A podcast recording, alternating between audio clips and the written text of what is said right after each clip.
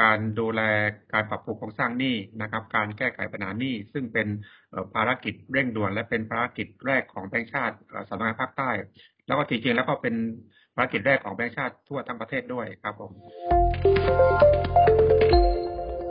สวัสดีค่ะ มุกนัทินีรัชตนันกับรายการคุยกันนอกรอบ รายการที่จะหยิบเอาประเด็นทางเศรษฐกิจการเงินและการธนาคารมาคุยกันนอกรอบค่ะ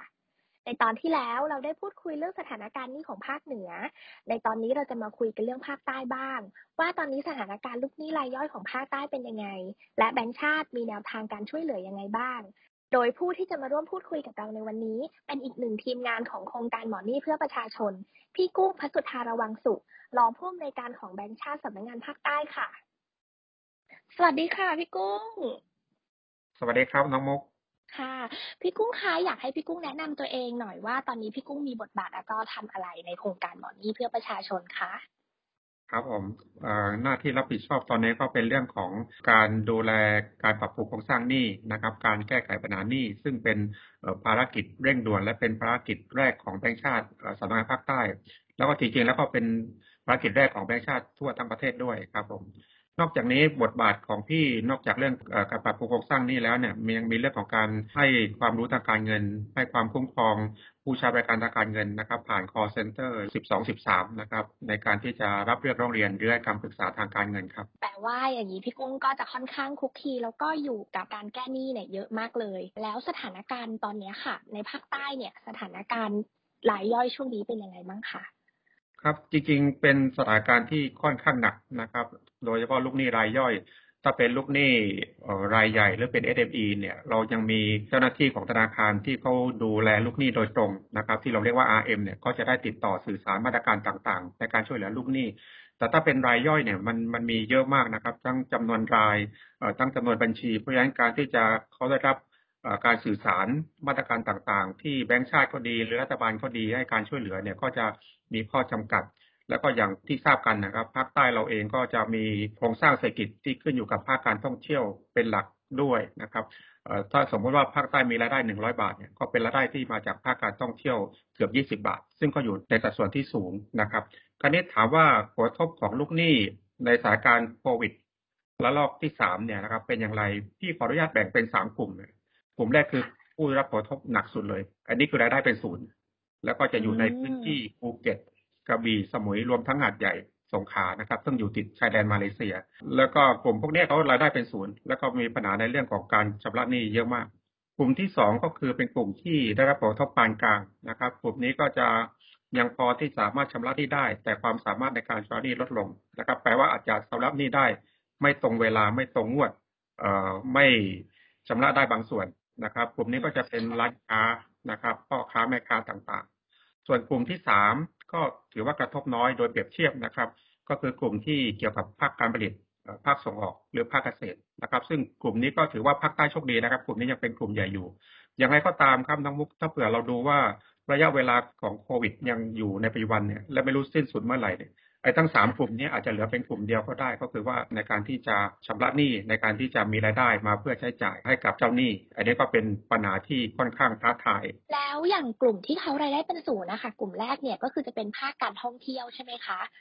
พอจะสะกดได้ไหมคะว่าจะเป็นธุรกิจแบบไหนของการท่องเที่ยวที่เขาเจอมากที่สุดนะคะ ครับก็จะเป็นพนักงานโรงแรมเอ่อคนขับรถตู้นะครับ พวกไกด์เงี้ยพวกนี้ก็จะจะว่างงานเลย นะครับ แล้วก็อย่างภูเก็ตเนี่ยคนงานหรือพนักงานเหล่านี้ก็จะจะกลับภูมิลำเนา จะกลับไปภาคเหนือภาคอีสานนะครับ กลับไปสู่จังหวัดอื่นในภาคใต้ พวกนี้จะกระทบหนักมากครับ ค่ะแล้วเราได้มีการช่วยเหลือเขายังไงมั้งคะที่แบงค์ชาติที่ทำอะค่ะพี่กุ้งจริงๆแล้วเนี่ยเราก็ให้คำแนะนำนะครับ แล้วก็เราทำเชิงลุกในเรื่องของการที่จะไปช่วยลูกหนี้นะครับ เราไม่ได้ตั้งรับให้เขาเข้ามาปรึกษาเรา หรือช่วยเขาแก้ไขปัญหาเรานะครับ รูปแบบที่ที่เราทำเราก็จะสื่อสารไปยังสมาคมชมรมต่างๆ ที่อยู่ในภูมิภาคภาคใต้นะครับ ไม่ว่าจะเป็นหอการค้าสภาอุตสาหกรรมนะครับ สมาคมธนาคารในจังหวัดต่างๆ สมาพันธ์ SME นะครับ ชมรมสปา ชมรมร้านอาหารเนี่ย ซึ่งเป็นกลุ่มที่เขารวมตัวอยู่ในพื้นที่ แล้วก็อยู่ในธุรกิจเดียวกันเนี่ย ซึ่งเราก็สื่อสารแล้วก็บอกเขาว่าเรามีอะไรที่จะช่วยเหลือเขาได้ในโครงการต่างๆ มาในมาตรการต่างๆ ของแบงก์ชาติครับอยากให้พี่กุ้งเล่าเคสที่ค่อนข้างยากและท้าทายให้ฟังหน่อยได้ไหมคะจริงๆแล้วก็ความยากใกล้เคียงกันนะครับ ถ้าจะแบ่งรวมๆก็น่าจะได้ประมาณสองกลุ่ม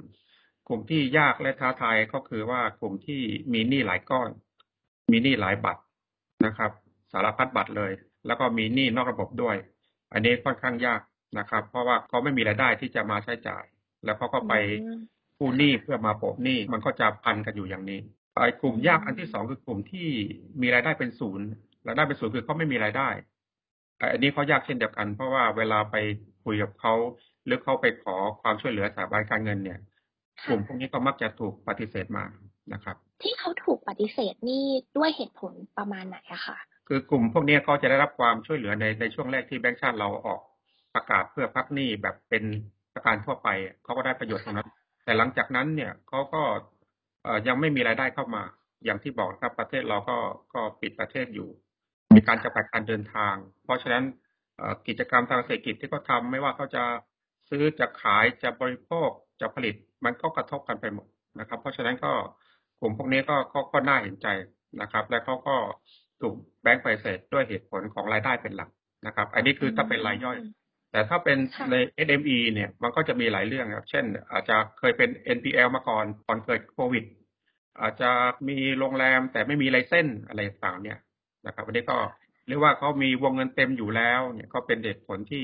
สถาบันการเงินให้กับลูกหนี้ที่ไม่ได้รับการช่วยเหลือในครั้งนี้ครับ แล้วแบบเนี้ยค่ะ ในกรณีที่เขาโดนแบงก์ปฏิเสธมาเนี่ย เรามีการช่วยเหลือเขายังไงบ้างไหมคะ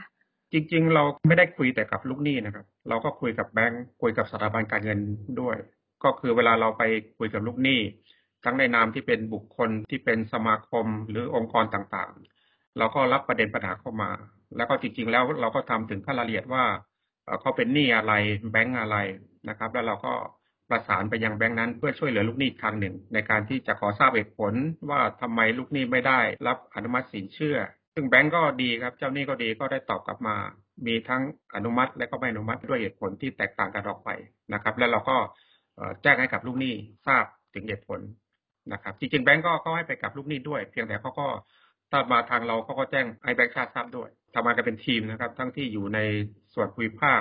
แล้วก็ที่สำนักงานใหญ่ อยากจะเรียนว่าเราเข้าเข้าใจความเดือดร้อนของลูกหนี้ แล้วเราก็ก็ช่วยเต็มที่ครับ อยากให้พี่กุ้งเล่าสักเคสสองเคสที่เราเข้าไปช่วยเนี่ยมันเป็นยังไงบ้างคือจริง ๆ ในความเป็นคนที่ให้คำปรึกษาหรือเราในแบงค์ชาติเราเรียกว่าหมอนี่นะครับ เราก็มีมีเคสเข้ามาหลากหลายนะครับ มันเหมือนมีสารพัดโรคสารพัดอาการ ผมอยากจะยกขึ้นมาสองเคสแล้วกันเคสแรกก็เอาที่กระทบหนักๆ แต่นี่เป็นตัวอย่างนะครับคือธุรกิจโรงแรม ซึ่งเขาก็ยังอยากทำธุรกิจอยู่ ถ้าประเทศเปิดมาเขาอยู่ที่ภูเก็ตนะครับเขาบอกภูเก็ต Sandbox เปิดให้นักท่องเที่ยวเข้ามาเนี่ยเขาอยากทำธุรกิจต่อ แต่เนื่องจากว่ามันมีการปิดยาวนาน ไม่มีนักท่องเที่ยวยาวนานไอ้รายได้ที่เขามีเนี่ยเขาหายไป เพราะฉะนั้นอืมเขาก็ต้องมีภาระหนี้ที่ต้องชำระให้กับธนาคารนะครับเขาก็เข้ามาปรึกษา เราก็แนะนำให้เขาไปเข้าสู่โครงการพักทรัพย์พักหนี้นะครับ ก็คือโอนทรัพย์ไปให้กับธนาคาร แล้วเขาก็เช่าโรงแรมทำต่อ แล้วก็เมื่อถึงกำหนดเวลาเขาก็ถ่ายถอนคืนมา อันเนี้ยเขาก็ก็ดีใจแล้วเขาก็เอ่อขอ เข้าโครงการนี้ แต่เดิมเขาก็รู้สึกว่าเขาหวงทรัพย์นะครับ ซึ่งก็เป็นธรรมดานะครับ โดยเฉพาะคนทางภาคใต้ที่ก็จะรู้สึกว่าเรื่องหน้าตาในการที่จะปิดชำระหนี้ก็ดี หรือการจะต้องโอนทรัพย์ไว้ให้กับสถาบันการเงินก็ดีเนี่ยมันมันเป็นเรื่องของการเสียหน้า แต่เราบอกว่าในภาวะแบบนี้เนี่ยต้องคิดในมิติอื่นที่จะทำให้เราอยู่รอดได้เขาก็ ก็ยอมแล้วก็ติดต่อสถาบันการเงิน ก็คิดว่าจะเป็นข่าวดี ส่วนอีกเคสหนึ่งเป็นเคสที่ทำธุรกิจผลิตกะปิซึ่งเขามียอดขายเดือนหนึ่งมูลค่านะครับ เป็นล้านบาท สัปดาห์หนึ่งขายได้ตั้งเป็นพันกระปุก แต่เขาไม่ได้ขอสินเชื่อสถาบันการเงินเขาไปกู้หนี้นอกระบบ แต่ละเดือนเนี่ยน้องมุกทราบไหมครับว่าเขาต้องจ่ายดอกเบี้ยเท่าไหร่เจ็ดแปดแสนครับเพราะฉะนั้นรายได้ที่เขาได้มาล้านกว่าบาทเนี่ยล้านต้นๆประมาณหนึ่งล้านเนี่ยเขาต้องจ่ายดอกเบี้ยเจ็ดแปดแสนบาท ซึ่งเป็นตัวเลขที่น่าดสอกใจมากใช่ไหมคะ เฉพาะดอกเบี้ยครับ เฉพาะดอกเบี้ยร้อยละยี่สิบต่อเดือนแบบเนี้ยนะครับ ซึ่งซึ่งเป็นดอกเบี้ยที่แพงมากแล้วเขาก็เหมือนเหมือนเขาขายได้ดี แล้วก็ยังมีเงินสดที่มาหมุนไปเรื่อยๆเขาก็ทำไปเรื่อยๆ อยู่มาวันหนึ่งเกิดโควิดเขาไม่สามารถขายสินค้าได้เหมือนเดิมเขาปรับตัวแล้วไปขายออนไลน์ จริงๆ แล้วกะปิเขามันถึงขั้นส่งออกไปต่างประเทศนะครับหมายถึงส่งไปให้คนไทยอยู่ต่างประเทศเขาก็ทำตลาดได้ดีนะครับเก่งในประเทศมากในภูมิภาคนี้ครับค่ะแต่ด้วยเขาไม่ได้ทำบัญชี ไม่เคยขอสินเชื่อ แล้วพอเขาไม่มีสภาพคล่องเขาก็ไปขอสินเชื่อ อันนี้ก็ถูกปฏิเสธมาเหมือนกันในตอนแรกว่าเขาไม่ได้เดินบัญชีกับที่ไหนเลย เราให้คำปรึกษาเข้าไปว่าให้เขาทำบัญชี แล้วก็เอาตัวยอดที่ลูกค้าจ่ายเงินมาตอนที่เขาขายไปเนี่ย ซึ่งก็พอจะเห็นว่าเขามีการซื้อขายจริง แล้วก็มีการบันทึกไว้ในสมุดของเขา แต่ว่าไม่ได้เป็นระบบมากนัก แต่พอจะดูได้ว่าเขามียอดขายจริง ๆ นะครับ แล้วเราก็ไปดูที่เขาผลิต เขาก็จะมีคนงานสิบกว่าคน แล้วก็ผลิตแล้วก็มีออเดอร์ทุกวันนะครับ แล้วก็เราก็ได้นำไปคุยกับสถาบันการเงินเฉพาะกิจแห่งหนึ่งเขาก็อยู่ในทิศทางที่ดีในการที่จะขอสินเชื่อได้นะครับ แล้วก็ต้องการนำเงินประมาณสักหนึ่งล้านบาทนะครับ มาเพื่อปิดหนี้นอกระบบ แล้วทำให้เขาสามารถที่จะทำปิดไปได้ ซึ่งจริง ๆ ตัว product เขาก็มีความเป็นเอกลักษณ์รสชาติเขาอร่อยสะอาด เพราะว่าเขาได้รับคำแนะนำจากอาจารย์จากมาลัยสงขานักเรียนด้วย นะครับ เรื่องเรื่องการปิดไม่ได้มีประเด็นแต่ประเด็นเรื่องของการบริหารจัดการด้านการเงินนะครับ ก็เลยอยากจะบอกผู้ประกอบการธุรกิจโดยเฉพาะเอเดบีว่าการทำบัญชีนั้นเป็นเป็นสิ่งที่มีประโยชน์ในยามที่เราจะต้องไปขอสินเชื่อจากสถาบันการเงินนะครับ และการที่เราไปกู้หนี้นอกระบบนั้น มันอันตรายมาก เพราะว่าดอกเบี้ยก็แพงทวงหนี้ก็โหดขาดส่งก็ไม่ได้นะครับ อันนี้ก็ก็เป็นประเด็นที่อยากจะจะแชร์ว่ามีสองเคสที่ที่คิดว่าเกี่ยวข้องกับธุรกิจ ในในภาคใต้นะครับและได้รับผลกระทบและก็กำลังได้รับการแก้ไขในเรื่องของหนี้ที่เป็นอยู่ครับเป็นเคสที่คิดว่ามันค่อนข้างคลาสสิก แล้วก็มีทั้งเรื่องของการผลิตเรื่องของการเงินเรื่องของหนี้นอกระบบ ครบถ้วนอยู่ในธุรกิจ นอกจากที่ถ้าจะให้พี่กุ้งแนะนำการที่ลูกหนี้อะค่ะ จะเข้าไปโครงการของแบงก์ชาติหรือแม้กระทั่งจะไปคุยกับทางแบงก์เพื่อที่จะขอปรับโครงสร้างหนี้อะค่ะ นอกจากที่จะต้องทำบัญชี ว่าตัวเองมีหนี้อะไรยังไงแล้วเนี่ย เขาต้องเตรียมตัวอย่างอื่นอีกบ้างไหมคะสิ่งที่อยากแนะนำลูกหนี้แล้วก็จริง ๆ หลายรายก็ประสบความสำเร็จก็คือว่าให้เราทำแผนของเราไปเอง ว่าเรามีรายได้จากแหล่งไหน เราสับผ่อนแบงก์ได้อย่างไร เช่นในช่วงแรกเราอาจจะผ่อนแบบขั้นบันไดเป็น step up ในช่วงที่รายได้เราน้อย พออีกสองปีสามปีเราก็จะทยอยผ่อนมากขึ้นอย่างเงี้ยไอ้แบงก์ก็เห็นว่า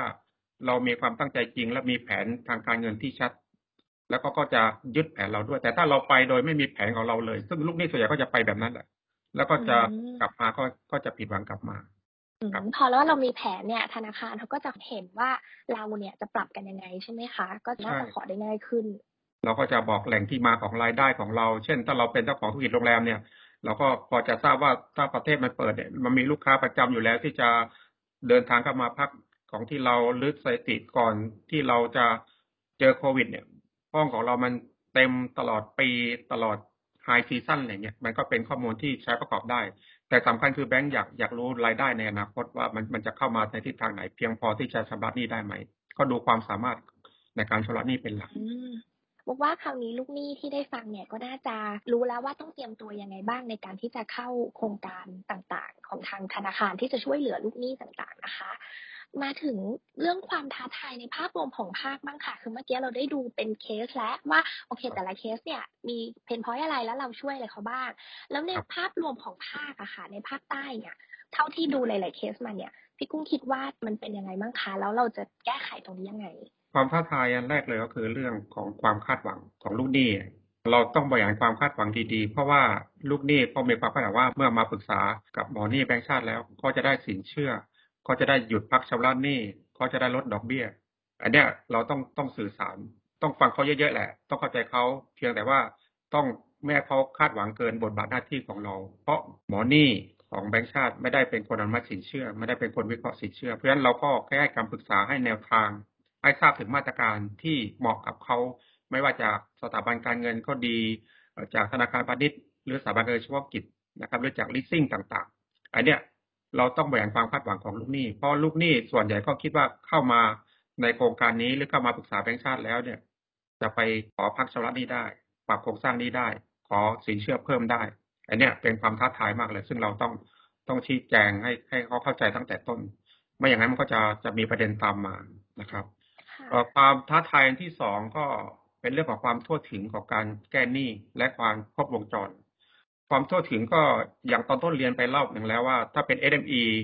ไม่ค่อยมีประเด็นเรื่องของการไม่ไม่ได้รับทราบมาตรการว่ามีอะไรบ้างที่จะช่วยเขานะครับ ตรงนี้ก็ก็อาจจะมีแต่น้อย แต่ว่าเขาสามารถใช้มาตรการได้หรือไม่ได้นั้นอีกเรื่องหนึ่งนะครับ แต่ว่าเขาทราบแน่นอน แต่ถ้าเป็นรายย่อยเนี่ยความท้าทายคือความทั่วถึงเนี่ย ทางเราเองก็พยายามที่จะสื่อสารทุกทางนะครับ กลุ่มไลน์เฟซบุ๊กออกรายการวิทยุ ออกรายการทีวี ที่เป็นส่วนภูมิภาคพูดทั้งภาษากลางภาษาถิ่น เพื่อไปถึงฐานรากสื่อสารผ่านเครือข่ายของเรา ไม่ว่าจะเป็นพัฒนาชุมชน ไม่ว่าจะเป็นองค์กรปกครองส่วนท้องถิ่น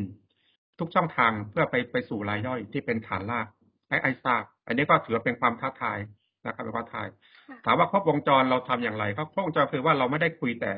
แต่ฝั่งลูกหนี้อย่างเดียว เราก็คุยกับเจ้าหนี้ด้วย สถาบันการเงินด้วยว่ามันติดขัดอะไรมีปัญหาอะไรที่จะเสนอแนะเรามาเพื่อเราจะได้ส่งต่อไปที่คนทำนโยบายว่าจะต้องปรับอย่างไรเพื่อให้มันเหมาะกับลูกหนี้ ซึ่งอันเนี้ยก็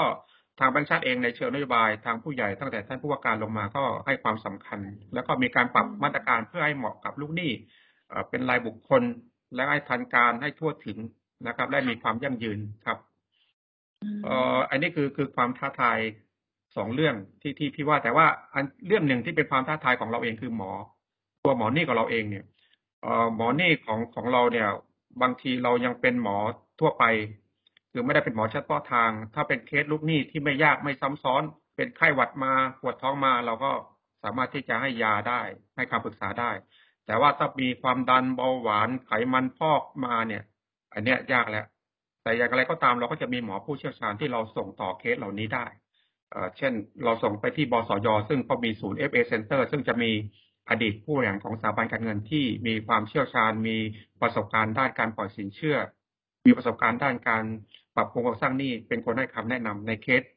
ธุรกิจที่มีความซับซ้อนยุ่งยาก อันนี้เราก็ส่งอยู่เดือนก็หลายเคสเหมือนกัน แล้วก็เวลาเราส่งเข้าไปเนี่ย เราก็จะให้หมอของเราเนี่ยเข้าไปฟังเรื่องของการให้คำปรึกษาด้วยนะครับ เพราะว่ามันเป็นจะว่าเรื่องใหม่ก็ใหม่นะครับ เพราะว่าเหตุการณ์วิกฤตครั้งเนี้ยที่กระทบจากโควิดเนี่ยมันแตกต่างจากช่วงปี 40 ซึ่งช่วงนั้นมันเป็นธุรกิจขนาดใหญ่ แต่ตอนนี้ทุกภาคธุรกิจรวมทั้งรายย่อยกระทบหมดเลยนะครับ มันก็เป็นความท้าทายสามเรื่องที่ที่พี่คิดว่าเอ่อมีความสำคัญ แล้วก็วิธีการจัดการความท้าทายก็อย่างที่บอกครับ เราก็ต้องฟังเขาเยอะๆ ต้องติดอาวุธให้กับหมอ นะครับ แล้วก็ต้องคุยกับสถาบันการเงินให้มีความเข้าใจนะครับเพราะเราเป็นตัวกลางที่จะ